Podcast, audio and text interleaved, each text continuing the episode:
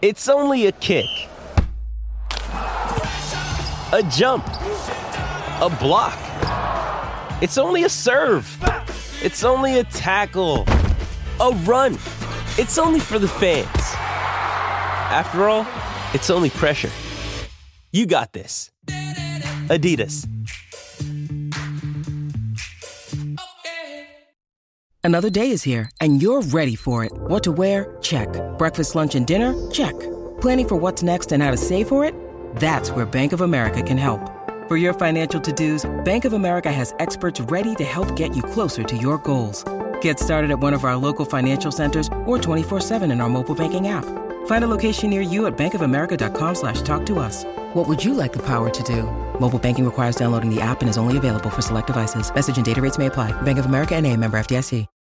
When you need mealtime inspiration, it's worth shopping Kroger, where you'll find over 30,000 mouthwatering choices that excite your inner foodie. And no matter what tasty choice you make, you'll enjoy our everyday low prices, plus extra ways to save, like digital coupons worth over $600 each week. You can also save up to $1 off per gallon at the pump with fuel points. More savings and more inspiring flavors make shopping Kroger worth it every time. Kroger, fresh for everyone. Fuel restrictions apply. Daily Premier League news and views. This is Football Social Daily. This is Football Social Daily, your daily Premier League podcast, which right now, because the Premier League season has finished, isn't quite daily, but we're still covering off all the big events, all the big matches. We're building up to the European Championships when we will be back every single weekday, and we'll bring you the latest news, views, transfers from right across the Premier League. I'm Jim Salverson. On today's podcast, we've got Leon Blanche from Boyle Sports with us. How you doing, Leon? I'm doing great. Looking forward to a massive day of football. Uh, we've got obviously the richest game in football, which is the Championship playoff, and then we've got the biggest game in Europe, the Champions League final. So a lot to look forward to. It's a massive weekend. Got Marley Anderson on the pod as well. How you doing, Marley? Uh, yeah, good morning. I'm I'm bloody awful. I got I got the actual oh the biggest dead leg I've ever had playing football last night, and I can barely move this morning. Wow. So I've managed to, uh, to I had to sort of lower myself down like an old granny getting downstairs when I got down the stairs this morning. Then I had to go back up because I left my laptop. Oh, it's all it's just a nightmare. I have to say, I think dead legs are the worst injury in football in terms Oh, of not not in terms of how much they hurt, in terms of the the credibility that they have. Because you hear like a player is out for two weeks or something with a dead leg, and a, a dead leg's the kind of injury you got in the school playground. It's not the kind of thing that a professional football player gets Yeah. to knock them out for two weeks. So you, you're getting no sympathy for me. Today on the podcast, we are going to be talking about Mauricio Pochettino, who potentially might be making a move back to Tottenham Hotspurs, but he has to compete with a few other big names as well, because Conte. Zidane, both out of work at the same time and both linked with a move to London at the moment. We'll discuss that shortly. Later on in the podcast, we're going to be speaking to Everton, Scotland, and Chelsea legend Pat Nevin, who's got a brand new book out called The Accidental Footballer, and it felt appropriate to get him on ahead of, as Leon said, one of the biggest games in world football. The Champions League final takes place this weekend, and that's where we're going to start. It's Manchester City versus Chelsea. It is a massive game for both teams, maybe more so for Pep Guardiola, given the pressure on him to win the Champions League. And if you fancy a dabble, on this weekend's games, then our buddies over at Boyle Sports are offering you a deal. If you stake £5 on City versus Chelsea in the Bet Builder, you get a £5 free bet to use in play in the same game. So if you fancy taking advantage of that, you can find it in the Boyle Sports app or you can visit boylesports.com. T's and C's do apply. 18 plus, and please bet responsibly. BeGambleAware.org. Let's focus on the game though, because on Wednesday we saw Villarreal contain Manchester United in the Europa League final. Game went to penalties. We know exactly what happened there. Can City or Chelsea learn anything from that game, Leon? If we cast maybe Manchester City in the Manchester United role and Chelsea in the Villarreal role, because I think it's going to be potentially a case of Chelsea containing Manchester City, or does that maybe downplay a little bit the attacking prowess that Chelsea do have going forward? Well, I think most teams have to try and contain Man City, such as their dominance in possession in nearly every single game that they play. Um, but Chelsea, under Thomas Tuchel, they've got two victories against City. Um, and I thought they were really impressive, especially in that 1 0 semi final victory in the FA Cup. They, they seemed to nullify the areas that City like to target. Um, and Chelsea, even though they got a little bit lucky, I felt at the Etihad if Sergio Aguero had scored that penalty, City had created enough chances, I thought, to put the game to bed quite early. But Chelsea will take a lot of confidence from that fact that they've played twice under Tuchel and they've won twice. But Manchester City, this is a date with destiny almost for Pep Guardiola. Um, since he's left Barcelona, he hasn't been able to get another Champions League winners medal, and here comes the ideal opportunity. City look to have a full strength squad to choose from, um, and Phil Foden, for me, as we've talked about a number of times on the podcast, I think he's going to be crucial to Man City's chances. It's it's looking at how do City set up. Do they go with the kind of three up front of Mahrez, Foden, and Bernardo Silva, which seems to be the three he's used in the semi-finals against PSG, and then Chelsea. We are hearing that Kante is going to be all right, but is he all right? That's a big question mark because I think he is crucial to Chelsea's chances. He is their best centre midfielder by some way, in my opinion. And if he is okay, that's a big plus. But Chelsea, while they do possess that counter attacking threat, they do miss more chances than they convert. Um, I think with Chelsea, they will go with pace up front because I think that is the way to try and get at City on the counter attack. But I think this is going to be a very tactical game. I do believe that Tuchel will sit in. He will make it extremely difficult for City to try and break them down. And I have a feeling we're going to see a very similar game to the one we saw at Wembley when Chelsea won 1 0. I think it's going to be very, very tight. Which isn't what we want, isn't it? We want free flowing attacking football. We want like a 4 5 or something along those lines. How do you think City are going to set up for this one, Marley? I think Leon picked the two key areas to look at there. One is Phil Foden. Is he going to start ahead of maybe the likes of Raheem Sterling, who, so it's youth or experience, I guess, to a certain extent. I mean, it'd be a hell of a story if Phil Foden starts in the Champions League final, considering at the start of the season, some people were even questioning how much game time he's going to get this season. And the other question is, does Pep Guardiola pick a striker? They've played most of the season without a striker. They've got Sergio Aguero fit now, so he is available. But then you saw him play at the weekend, coming off the bench, scoring two it looked very much like a farewell. So I don't know if Sergio, in Sergio Aguero's head he thinks he's starting the Champions League. So how do you see that panning out? Uh, I think I think we've we've seen Pep learn from his mistakes in the past in the Champions League.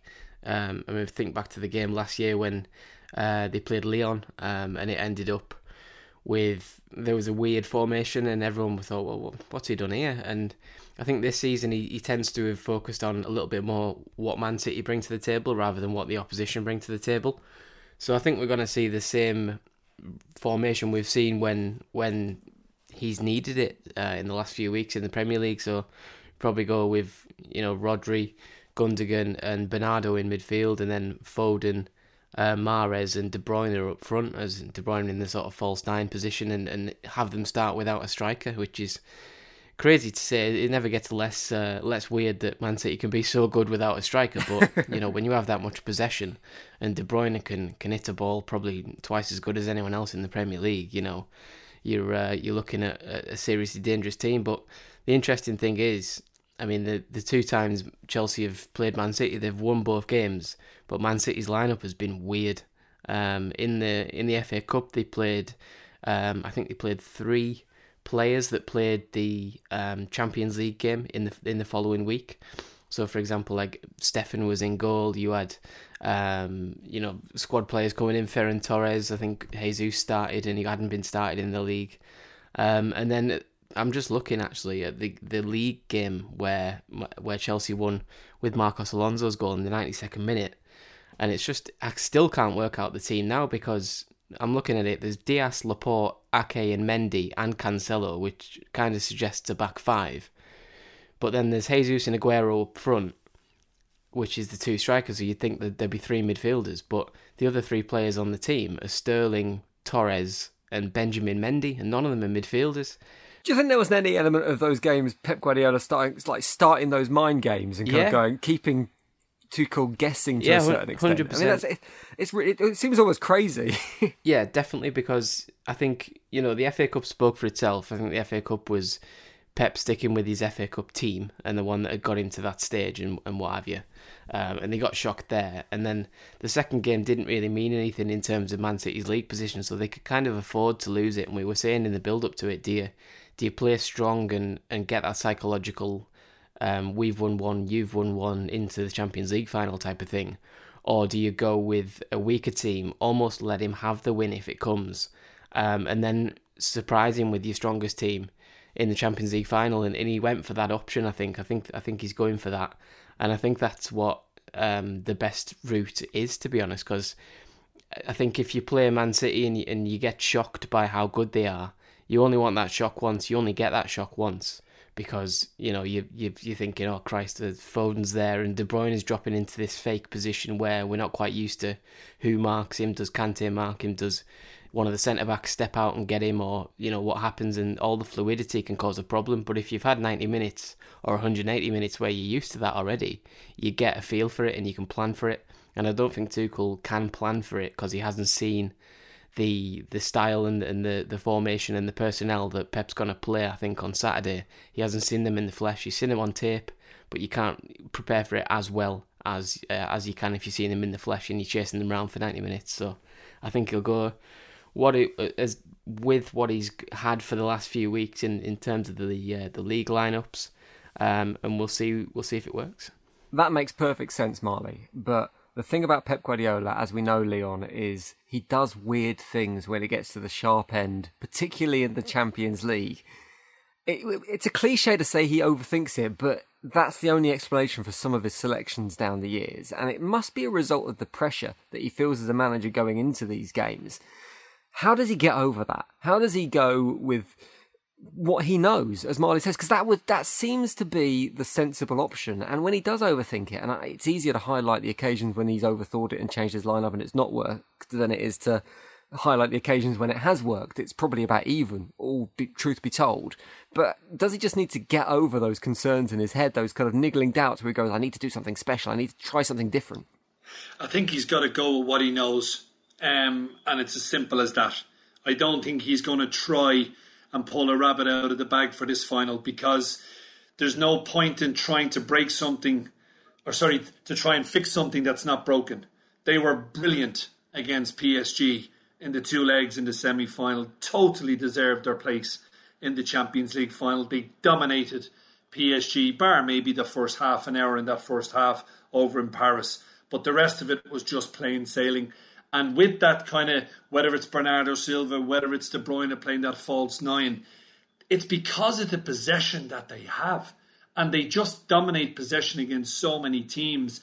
The fullbacks are given license to get forward as much as they want. And that's going to be very intriguing for me is who does Thomas Tuchel start on the right side and the left side? Um, he has been chopping and changing quite a bit uh, between whether it's Reece James, he he kind of put him back into the right side of a back three um, in the last couple of games in the Premier League. That didn't work. Um, I definitely think Reece James is better as that kind of right wing back, if you want to call it, for Chelsea. And then over on the left side, does he start Chilwell or does he start Alonso? Because I think down the wings, um, that could have a big bearing on this particular match. Um, which which kind of wing backs, if you want to call them that, are able to put the other on the back foot? Which one can get on the front foot as soon as this game opens up. But I think Guardiola is going to stick to what he did in that semi final. Why shouldn't he? Um, Sergio Aguero, he's a great weapon to have coming off the bench. We all saw in, in the last league game against Everton, comes off for what was it, 25 minutes, scores two goals. Aguero is a big game player, and to have him in your squad on your bench, if it's not going well and you need a goal, there's probably nobody better to bring off the bench than him because if he gets a chance, more than likely he's going to finish it. I think Pep sticks to what he knows. I think Tuchel will stick to his formation of 3 4 3. Um, but it's going to just be an intriguing final. I hope it's an open one, but I fear it won't be. I think if Chelsea try and play open football, they will get beaten and get beaten quite comfortably by Man City. You cannot afford to go toe to toe with City. Probably the only side who's done that over the last couple of seasons. If you eliminate this season, maybe the one all draw at the Etihad between City and Liverpool, where both teams were like two heavyweights slugging it out, going toe to toe for that first half. It was some of the best football I've watched. But over the last number of years, they've been the two sides who can play an open game, who can go and attack each other. I don't feel Chelsea have the players or the capability to play an open Champions League final. How do you think Chelsea are going to deal with this on an attacking front, Marley? Because as Leon said before, they're a team that make chances, but they're also a team team that miss chances. It seems like Tuchel has faith in Werner. He continues to play, and Mason Mount would be as close as it gets to a safe pick as well. But what front three do you think we're going to see Chelsea lining up with in this one? Uh, I think we'll probably go with Werner, Havertz, and Mount. Um, so Mount and, and Havertz supporting Werner. Um, I don't. I still think this is this is the issue for Chelsea. Um, sorting out the. I don't think Tuchel fully knows his best team. Um, because I mean, I think if if he knew his best team, we'd all know it as well. Uh, I don't think we do that. Um, I think the formation he plays is is a bit strange in terms of I don't think it gets the best out of the most players at, at once in the Chelsea team. I think if you're looking at, um, I think he's basically done it to get as many attacking players in it as possible. So he's he's doing it. He's playing this way to get the best out of Havertz, who's uh, you know he cost what seventy million quid, and he's, he he needs to play as a number ten basically because I think he, at the start he played on a wing and it didn't really work. Um, he played as a false nine, he didn't score any goals. Um, so it's it's up to it's up to him to try and make the he's the key for this position. I think that that attacking midfield, this formation. If Havertz plays, I think he's he's the one it's kind of built round. Um, but we haven't seen it this season enough. We haven't seen. I think he's got what was it five or six goals all season, or something like that. So I think he'll probably go with him. But we've seen him miss chance after chance in you know previous rounds in the Premier League. Um, I think the game against Real Madrid, it could have been more comfortable that he took. I think he had three or four chances over the two legs, and he could have had, he could have had a hatful.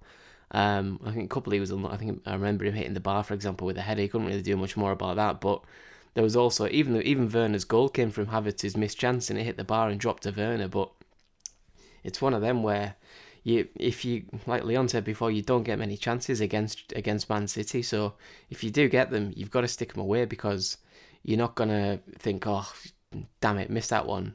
I'll have another one in ten minutes, hopefully, because it, it, it might just not come. You might not see the ball for the next ten minutes if if Man City get their game plan right. So it's all down to to him really, and I think it'll be Werner, Havertz, and and probably Mount as the attacking midfielders. I think Kante will be all right. I think he'll play. Um, alongside Jorginho, and then you've got the wing backs and, and the centre backs, which pretty much you would expect pick themselves. You'd expect uh, James and, and Chilwell to play with Azpilicueta, Rudiger, and Thiago Silva as well. But we'll see what he uh, we'll see what he goes for. But I can see it being no real surprises um, in the in the lineup. I think Pulisic will come off the bench, for example, um, and we'll see how if they can get it done. But it's down to Chelsea to take the chances because they haven't done that. Even when they've been winning games, they've not been taking enough chances and scoring enough goals that uh, the general level of play and general possession stats sort of dictate. Here's a little quiz for you before we wrap up our preview of the Champions League final. How many players across both squads have previously won the Champions League? How many winners' medals are there across that Manchester City team and that Chelsea team? I'm going to go with zero. Zero, says Marley. Leon? Oh, God. Um, I'll go with one. I tried to work this out, and I might be wrong. And I'm sure if someone gets knows I'm wrong, they will correct me very quickly on Twitter. so please do at the Sports Social. But as far as I can tell, looking at both squads, the only person with Champions League final experience in terms of winning the Champions League final is Mateo yeah. Kovacic, who's won it three times, and that's it. So with that in mind, Leon, how important is Pep Guardiola's experience going to be going into this game? A man who knows what it takes to win the Champions League. Yeah, look, it is important. Um, I think it helps. Um, uh, well, maybe I shouldn't say it helps because I know if City had got Real Madrid, I, I would have absolutely fancied them off the charts to beat Madrid in a one-off game. Um, but they've got Chelsea. They know about them, and it's two sides that obviously face each other two times in the league. They've played in the FA Cup, but Guardiola, this is this is why he was brought to Man City. I heard an interview with him during the week that there's never been any pressure on him to win the European uh, Cup. I mean, I think that's nonsense. I think he was brought to Manchester City to win the biggest prize in, in, in club football in terms of European uh, club football. And this is his date with destiny. There's been a lot of question marks about Pep since he left Barca. It didn't really work at Munich. He's been exceptional with Manchester City. Some of they're uh, points tallies in the Premier League have just been off the charts. The caliber of football that they play at times is just breathtaking. Um, but this is a big game. They are favourites. And people say, oh, well, that doesn't matter. But it does. And players know they're favourites. They know their favourites to win this game. And um, they've been backed quite heavily, actually, from even money into odds on. Chelsea are friendless in the market at the moment, all the way out to 7 to 2, which to me sounds quite big. Um, now, that's obviously in 90 minutes, but like I just have a feeling we could be in for a long night. Um, don't be surprised if this finishes a draw after 90 minutes. Um, I think Thomas Tuchel will look at Wednesday night's final. You mentioned at the top, Niall, with Villarreal and United. Unai Emery was quite content to let it be a one-all draw. Was quite content to let it go to penalty kicks. And I'm not saying Tuchel will want that kind of risk of a of a penalty shootout, but I don't think he will be pressing as much to try and win the game. If you know what I'm saying, they just want to keep City at bay. It's not easy to do that, but I think Tuchel, he has the capabilities as a manager to be able to actually get his side to play exactly the way he wants to play. And don't forget, he's already lost the final only last season. So that's fresh in his mind. And he will not want to lose back to back Champions League finals. It's going to be a fascinating game. I've instantly, my money is literally on Chelsea for this one. I put it on a couple of rounds ago for them to win the Champions League. So that's where I'm nailing my. That's the mast I'm nailing my colours to for this what one. What odds did you get, Jim? I can't remember what odds I got, but I didn't put very much on, and it was a couple of rounds ago. but I know I, I think I put something like three quid on, and I'll get twenty five or something if they win. it's not a bad return. It's not terrible, but um, it's not. It's not going to be. You're not going to suddenly not hear me on the podcast next week because I've retired either. So it, it doesn't go either way. Um, if you want to catch up on the action, if you don't get a chance to watch the game and you want all the reaction, then Fergal will be here Sunday morning. There'll be a podcast looking back at the Champions League final. Make sure you've clicked follow, click subscribe, so you get this podcast as soon as it's available. We're going to talk managers next because there's a few big names that have made themselves available recently. The question is, will they be going to Tottenham Hotspurs? We'll talk about that next on Football Social Daily. Welcome back to Football Social Daily. We're talking managers now because three managers on the move over the last week or so Antonio Conte, Mauricio Pochettino, and Zinedine Zidane have all been made available or made themselves available. And Tottenham, reportedly, are interested in all of them. Whether that's at once or individually, I don't know. um, let's start with Mauricio Pochettino here, because obviously he has history with Spurs. He was replaced by Jose Mourinho. Now he could be the man to replace Jose Mourinho. Are you surprised, Leon, that Tottenham are potentially looking to bring Pochettino back, considering the criticism he had in his time at the club and the lack of success he had in his time at the club as well? It's just one that Spurs never cease to amaze me. They just make crazy decisions year after year after year. And even Pochettino now being talked about as coming back, he's favourite with ourselves to actually go back and be the next permanent Spurs manager. The one thing I will say about Pochettino is he has been able to build sides. I looked at the Southampton team and then I looked at even the Spurs side. Like when you look at the job he actually done with Spurs, I think they had a big squad. He wanted to sell on some of them. He wanted a transfer budget off the club. They didn't give it to them to him, and then they were left with a lot of players that he didn't really fancy. I mean, you look at some of the players like Pochettino when he was probably at his best with Spurs. You had Danny Rose playing left full. At the time, he was one of the best in the Premier League. You had Kyle Walker right full. He got his move to Man City. And then you had um, the Belgian duo of Vertonghen and Toby Alderweireld as centre halves. And Spurs were really, really solid. Now, if he comes back to Spurs, do they give him the transfer budget that he's going to require because I look at their back four at the minute. Um, I don't really see a lot of those guys having a big future at Spurs. If I'm being honest, maybe Reguilon because he's young and he's um, he's a good attacking player. If Harry Kane leaves, he's going to have to try and replace 25 plus goals a season, which is not easy to do. Does he want to go back to Spurs now when when he left? You could arguably say the club was in a better position than when they are right now. And I'd be quite fearful for Spurs fans out there at the minute that if they don't get the right manager this time around, there could be big issues at that club. They are a million miles away from A, winning a Premier League, and even B, qualifying for top four. This was a disastrous season um, for anybody who has anything got to do with Spurs. It was just, it was a catalogue of errors. I still question the decision to sack Mourinho a couple of days before a cup final. He's a master at getting teams um, to perform to their max in a one off game, but he was let go. They brought in Mason. Nothing got to do with that young guy because he was thrown in at the deep end. But you looked at some of their performances, it was so up and down. They came from behind against Leicester to win 4 2.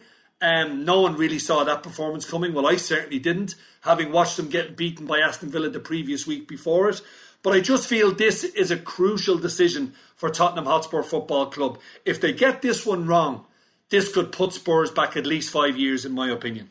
Leon mentions that Pochettino might be cautious of going back into Spurs. Any manager might be cautious of going into Spurs. But the other question, Marley, is would Spurs fans want Pochettino back, given, like I said, what he achieved at the club the first time around? He never bought that silverware, never bought that trophy, and now he's been to PSG, where it's impossible not to win the league, and he's achieved the impossible. he managed not to win the league with PSG. Uh, do you know what? Yeah, I, I don't think there's a Spurs fan that wouldn't want him back. I think if you look at what Spurs can attract, other than Pochettino coming back, I don't think that I don't think they can they can attract a, a world class manager now. Because um, a world class manager might fancy the job, but then you say, "Oh, Kane's leaving," by the way. Um, and then you, you talk to Son, who's got two years on his contract, like I said a few weeks ago, um, and you say, "Is he going to stay if Kane goes?" No, probably not, because so basically you've got uh, you've got a, a an average to, to good squad, and then you've got two stars that make it pretty average leaving. So you know, where where do you go from there? I don't think a, a world class manager comes in and takes that job on when you're not in the Champions League and, and all the rest of it. You're in the the Conference League, going to, you know, Serbia, some back street in Serbia, and on a Thursday night or whatever it is. So, it's it's. I agree with Leon. It's a massive, massive appointment. This, um, and they've got to get it right. And I think. I think Pochettino's the safest option. I think he brings back where they were. It's a fresh start. Um, he's gone to to France and essentially failed. Um, but if if you judge Pochettino's time at Spurs the first time round, you'd probably say it was a success because they were better when he left than when he arrived. So, you know, he, he knows the club inside out. He can almost hit the ground running. You would say. Um, he can bring back players like Dele Alli, who's who's still got potential to to be one of the best in the country. Um, you've got things to build on um, but it's it's knowing that, and I think there's uh, there's no better person out there than Pochettino, really. And I think, by all accounts, he seems open to it. Um, he seems happy to uh, to slink away from Paris after, after uh, achieving the impossible and losing to Lille. Who, were, do you know what? It's even, it's going to be easy, even easier to win the, the league next year if he does stay at PSG because Lille have have got rid of the manager. They're selling one of the best players mm. to Leicester. Um, and it, there's basically going to be no competition because they're, they're going to be wiped out as well. So even if he does stay, I mean, if you imagine if he stayed and didn't win the league, that would be the most Spursy thing a, a Spurs manager, a former Spurs manager, has ever done. So yeah, it's a weird one, but I I don't think there's a better person out there than Pochettino for me. If uh, if you're a Spurs fan. We mentioned some of the other managers that are available at the moment. There seems to be this glut of world class managers out there at the moment. Conte, Zidane, as Marley said a minute ago, Christophe Galtier at Lille, who deserves a mention because he won Ligue 1 over PSG, which shouldn't go underplayed considering the finances and the squad he had at his disposal. So those three ga- names are suddenly on the market along with Pochettino. If it's not going to be Pochettino, what are Boyle Sports saying about who will be the next Spurs manager? Is it one of those big names? Well, look, I mean, I mean, Poch's favourite, uh, probably rightly so. As Marley said there, he knows the club inside out. But then you've got to look, I feel anyway, for this next decision. You've got to go for someone who's managed in the Premier League before. I think this is absolutely crucial. Now, you mentioned the Lille manager who is available. He's a 25 to 1 chance um, to actually be the next Spurs manager. I don't see that happening. Roberto Martinez was talked about. He's 7 to 1. Antonio Conte is an 8 to 1 chance. Graham Potter is still kind of hanging around there. I mean, he's a 16 to 1 chance, but I, I, I don't think they're going to go with Potter. I think all Spurs fans would want Poch back because of the job he did at the club first time round. And maybe he feels he's got unfinished business. But the one thing that they do need is they need funds to strengthen that squad. Because that squad, in my opinion, is no way near strong enough. If Kane leaves, which everyone believes he will, certainly the money from him will help. But I also think they need a lot of work done to make Spurs a challenger again. But the one thing with Pochettino is his record at Southampton, his record at Spurs, he can identify players, he can make the players who are already there better, in my opinion, and players seem to really want to play for him. He has a great aura with all of his squad. Um, and I think for anyone associated with that club, he would be the best choice. If they don't go for him, I would seriously have reservations about the club as a whole and where they're going to end up. Those latest odds, boylesports.com for them. T's and C's apply. 18 plus, bet responsibly, and begambleaware.org. Some big names, Marley. Are we going to see many of them rocking up in the Premier League? Are we going to see Conte trading in Inter Milan for Crystal Palace, for example? is, I mean, is is Dan going to manage a newly promoted Brentford? I'm not sure. Do you think we'll see these players rocking up in the Premier League?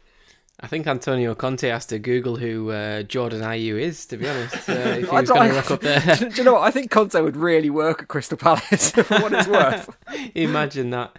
Uh, no, to be fair, I think a lot of these guys have left because they've got moves uh, in the pipeline. I think Conte is probably going to go to Real Madrid. Um, Zidane's left. He's the, he's the one who I would say who hasn't got a um, somewhere to go. I think he'll just sit and he maybe take the France job after the Euros, for example. I think they talk about Deschamps leaving, um, especially with Benzema coming back into the France mix. Um, so you're talking Conte to Real Madrid. You probably, uh, I think Conte is going to get replaced by um, Simone Inzaghi at, um, at Inter. Um, you're looking at Galtier's apparently talking to Leon about um, not uh, not Boyle Sports Leon as in Olympique Lyon in France. Um, he's going to come and micromanage Leon at the Boyle Sports office, uh, shout shout in his ear. Yeah. Um, no, so apparently he's going there, um, and then you you're left with who's left. You know, um, Zidane could even go to PSG. That'd fit. You know what I mean? Like mm. if if Pochettino left, it could it could just be one big merry-go-round. Do you rate Zidane, Zidane as a manager? Me? Do you think? Yeah. Do you think he's good? Does Me he talking to a guy who has Steve Bruce as his bloody manager. What's the rate Zinedine Zidane as a manager? I think what yeah, Zidane has done. Yeah, I mean, you've got. I mean, you know, to win as many Champions League finals as he has with Madrid. Now, people might say, look, you know, he had the squad, but it's another thing having the squad. But it's it's definitely a lot harder to get all them to play together, and he's obviously got that in his locker. Um, they're an aging team as well. I mean, talk about rebuilding Spurs. Oh my God, how much is it going to cost to rebuild Madrid?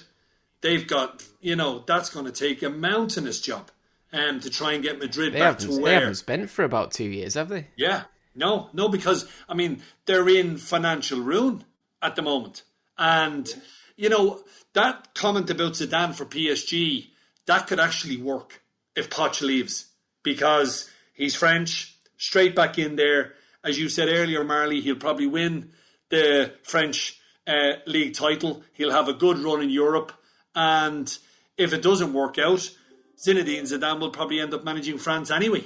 So it, it, it's there is a big merry-go-round. There's a lot of managers now out for play, but I think looking at it, the one that really makes sense to me is Poch back to Spurs because they need someone who has stability. They need someone who knows the club. They need someone who's already worked with Daniel Levy because he's not the easiest to work with, as we all know. And they need someone who can hit the ground running immediately because this is going to be next season for this football club, I think, is the biggest in a long, long time. Because if they find themselves outside of the top six, which is highly possible, which is really highly possible when I look at the other sides around them and strengthening already, I think Spurs could be in for a terrible few years if they don't get Poch back and don't get the squad rebuilt. And you know what? I think it's one of those situations where Daniel Levy will know the value in terms of goodwill from Spurs fans if he brings back Mauricio Pochettino. And with Harry Kane likely out of the club, maybe he needs a bit of that goodwill at the moment. This is Football Social Daily. We're going to talk to Chelsea and Everton legend Pat Nevin next, which seems appropriate ahead of the Champions League final this weekend. That's coming up on Football Social Daily. This is Football Social Daily. Delighted to have on today's podcast a Scotland legend, a man with over 100 games for Everton, with almost 200 games for Chelsea under his belt. Pat Nevin, how you doing, Pat? Fine, fine. And I'm going to correct you right away. Oh God, go on then. That's league games. Okay, uh, so how many games is it total if we count everything? Everyone does that because you always check up on Wiki, and that yeah, gives you 245 for uh, Chelsea and well over, I can't remember how many it is for Everton. Quite a few. Anyway. Well, I, I guess it's part of the stuff you've been looking back over over the last few weeks because you've just had your brand new book come out. What's mm-hmm. it been like going back and looking over the quite phenomenal career you've had? It was extraordinary because I'd never looked back. It's, it's like that in football. You have to look at the next game or the mm. next couple of games or next season or look ahead. And the minute you look back, it's almost an admission of oh, you, the old days were better. So you, you're trained, and it's almost Jesuitical, and you get to uh, be a footballer that you never look back. So I, I played a whole career, nearly 20 years, never looked back, never checked it, and ended up doing this these other jobs like know executive role, and then became involved in the, the media side of it, and then honestly, it was so many years later. I thought quite right about that. I have to look at it, and I was really surprised a, about some of the things I'd done, but B, how I thought, because I'd done some diaries so I could look back in them. But see how much fun it actually was writing. I didn't tell anyone I was writing. I didn't talk to any publishers. I just thought, no, I'm going to sit down and write. And I completely lost myself in it. And it was so quick and it just spilled out. And it was an utter joy, so much so that I, I didn't stop. I'm still doing it, I'm still going. but it was great fun you say there were moments that surprised you. Were there actually moments that you look back on, pretty significant things that you'd completely forgotten that it kind of took you back to that time? Oh yeah, loads of them. you specifically, I mean, you don't remember all the games. I played something like 850 professional games in my career. You won't remember them all. There was no chance at all. And then it surprises you the things that stuck out. You know, the moments that stuck out. Some of them were, you know, really good goals or you know massive big games or you know making a great goal all that sort of stuff but some of it was that wasn't the important parts the important parts were i remember meeting a, a man walking out stamford bridge i used to live nearby and i just walked to the ground and back mm. change days for chelsea players i can tell you and they just started chatting to me and he said oh i came out to see you today and it was uh, lovely to see you and i enjoyed it and i was entertained and I don't get out much. And I went, oh, really? And uh, I went to chat to him further and he walked away. That might have been the most important meeting I had in my entire career. And I know it sounds odd, but I walked the rest of the way home and I thought, that's why I'm doing this. So that I can entertain people that I may never meet, but I can give some joy. And I wasn't doing it to make money or to be famous. In fact, all those things were either secondary or of no interest whatsoever. I did it because I loved it, and it would be a good idea to give a little bit of joy back while I was doing my creative stuff. And that moment stuck with me because there might be other men and women like him that had a great day because you know hopefully I've done something that's entertained them. And so it wasn't just the big moments; it was mm. other moments that, that stuck with me that I hadn't thought about for years. And then I thought, wow, yeah, that was that was kind of important. That changed me. Do you think that's something that's missing from football nowadays? That kind of connection between player and fan. I remember reading Stanley Matthews' autobiography, and he talks about his England debut. And I know Stanley Matthews is a different era to you, Pat. I'm not saying it's a, the same era, but in terms of like, he would walk from his house, his terraced house in Stoke, to the train station, to get the train down from Stoke to London to make his debut on the Wembley pitch. It's the kind of like everyday stuff that modern players don't do. And the further we've gone down the line, the more detached I think modern football is from the people who actually consume that sport and this idea of it being a working man's sport. Do you think football really misses that connection? I actually think it's a choice. I, I, I know people think it's odd to say it. You don't have to live that life, you know, that rarefied atmosphere and not dealing with society. When you talk about Stanley Matthews, I'm 20, 30 years after him. Mm. The first time I went to Wembley to watch an England Scotland game, I didn't watch, I played, and I got the tube back. Now, everybody else was on the team coach, but I thought, no, no, actually, I live in London. The game's finished. I'll just walk to Wembley Station and get a tube back down to where I lived in West London. And you can actually be quite normal. Now, there are dangers in it, to be honest, and it's maybe a wee bit more difficult now with so much media. But in actual fact, if you are sensible and know the certain places where you really shouldn't go, they're too dangerous and they're a bit silly, you actually can live quite a normal life. And, you know, there are players, and I often talk about people like Juan Mata, you live a fairly normal life and go and see normal things and do normal things. So it's not totally a choice, but it's partially a choice. And they're kept away to some degree in that little bubble. And it, it's not just the fact that they can't relate to fans and it's becoming harder and harder for fans to relate to them. They can't relate to reality sometimes. And that's a danger. That's a mm. massive, massive danger. So it's interesting you asked me that question because all the way through the book, you'll say, I mean, I had this argument with all the players. My nickname at Chelsea was Weirdo, right? and I was saying to them, no, no, I'm the normal one. You lot are all weird. You don't get it. I'm the normal one. I do normal things. I'm just like everyone else. I'm not trying to be Mr. Big, famous, anything like that. I don't think I'm extra special because I kick a ball. If they thought I was strange, but I honestly deeply believed that I was a wee bit more normal than them because I would live a normal life or as close to it as I possibly could. And I have come out at the end of it and I'm, I think, fairly well balanced. Was there an element, a part of the book that you were tempted to maybe rewrite? a little bit that you you felt maybe awkward including or you wanted to reframe in a slightly different way but you had to kind of overcome those temptations in creating it do you know it's a, it's a brilliant question that is a fabulous question it's one of the best questions i've been asked and the reason why it's a it's the unexpected answer no and the reason why it's no is i don't mind putting myself in a an unflattering light because i kind of laugh at myself mm. um, i hope i generally behave quite well most of the time but if something's unflattering in me, don't worry, I'll laugh at it. You go online and type my name in, the first thing that'll come up is a penalty I missed. Now, I might have scored 150 goals in my career and created hundreds. The first thing you'll see is a complete and utter disaster of a penalty kick. and I'm really happy to write about it. And I wrote about that, and, and it was fun writing about it because people do take themselves too seriously. And one of my heroes is a guy called Humphrey Lyttelton, who's a, a jazz player, but also was anchorman in a, a comedy called uh, I'm Sorry I Haven't a Clue on Radio 4. And he used to say, whatever happens in this life, keep an iron grip in the ability to be silly because your soul gets dried. He called desiccated. You know, and another friend of mine, a, a girl called Heather O'Reilly, she's a very, very famous American soccer player, world famous American soccer player. And we were chatting recently. She's read the book and she says, You don't take much too seriously. And, and I said, you know, it's, you know, it's, we're only here for a short time. We've got as much joy out of it as possible. And she said a brilliant line. She goes, yeah, none of us are getting out of this alive.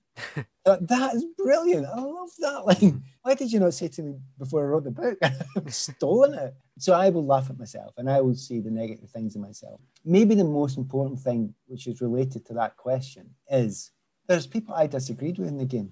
There's people that I didn't get on with in the game. I will tell you why, but I will also understand their position and I will also take the time to get their position. And I think that's how you learn in life and that's how you grow. You don't get a set of ideas and just stick by them. You listen to people you learn about other people's point of view and why they have that point of view. And I've kind of always been a bit like that. I really I have always been like that. And uh, there's a lot of stuff. And one of the people I didn't get on was a guy called David Speedie, who was one of the three of us who were the three pronged attack at Chelsea. Who, mm. in, in our time, we were very famous. We scored a lot of goals and we were very successful. All of us became internationals quite quickly. But Steve Speedie and I didn't get on. But I didn't hide that fact. But I and I absolutely wrote about it. But also wrote about the fact that I made the efforts big efforts to find out why he was the way he was. And in the end, I understood him. I wouldn't say he was ever my best mate, but I understood him. Mm. I, I, took the time to understand him. So, did I want to change anything? Nah, I just wanted to be straight.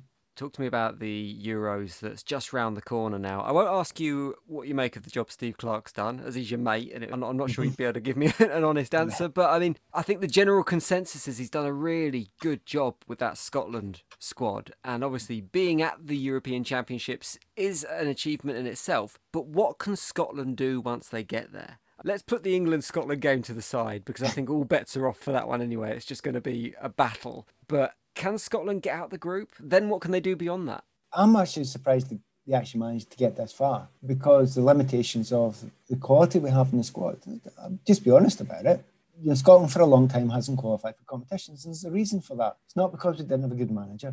It's because we didn't have enough good players. Period. That's it. So don't look for excuses. The fact that we got this far is we were on the edge and it was a battle and we scraped through. And part of it was you know, the team spirit. Part of it was the, the perfect management of players from Clarkey because he maximised the potential of a group which is not world class, but a great team spirit. He has to get the very, very best out of them for every minute of every single game. And that's hard to keep on doing because he's done it all the way till here.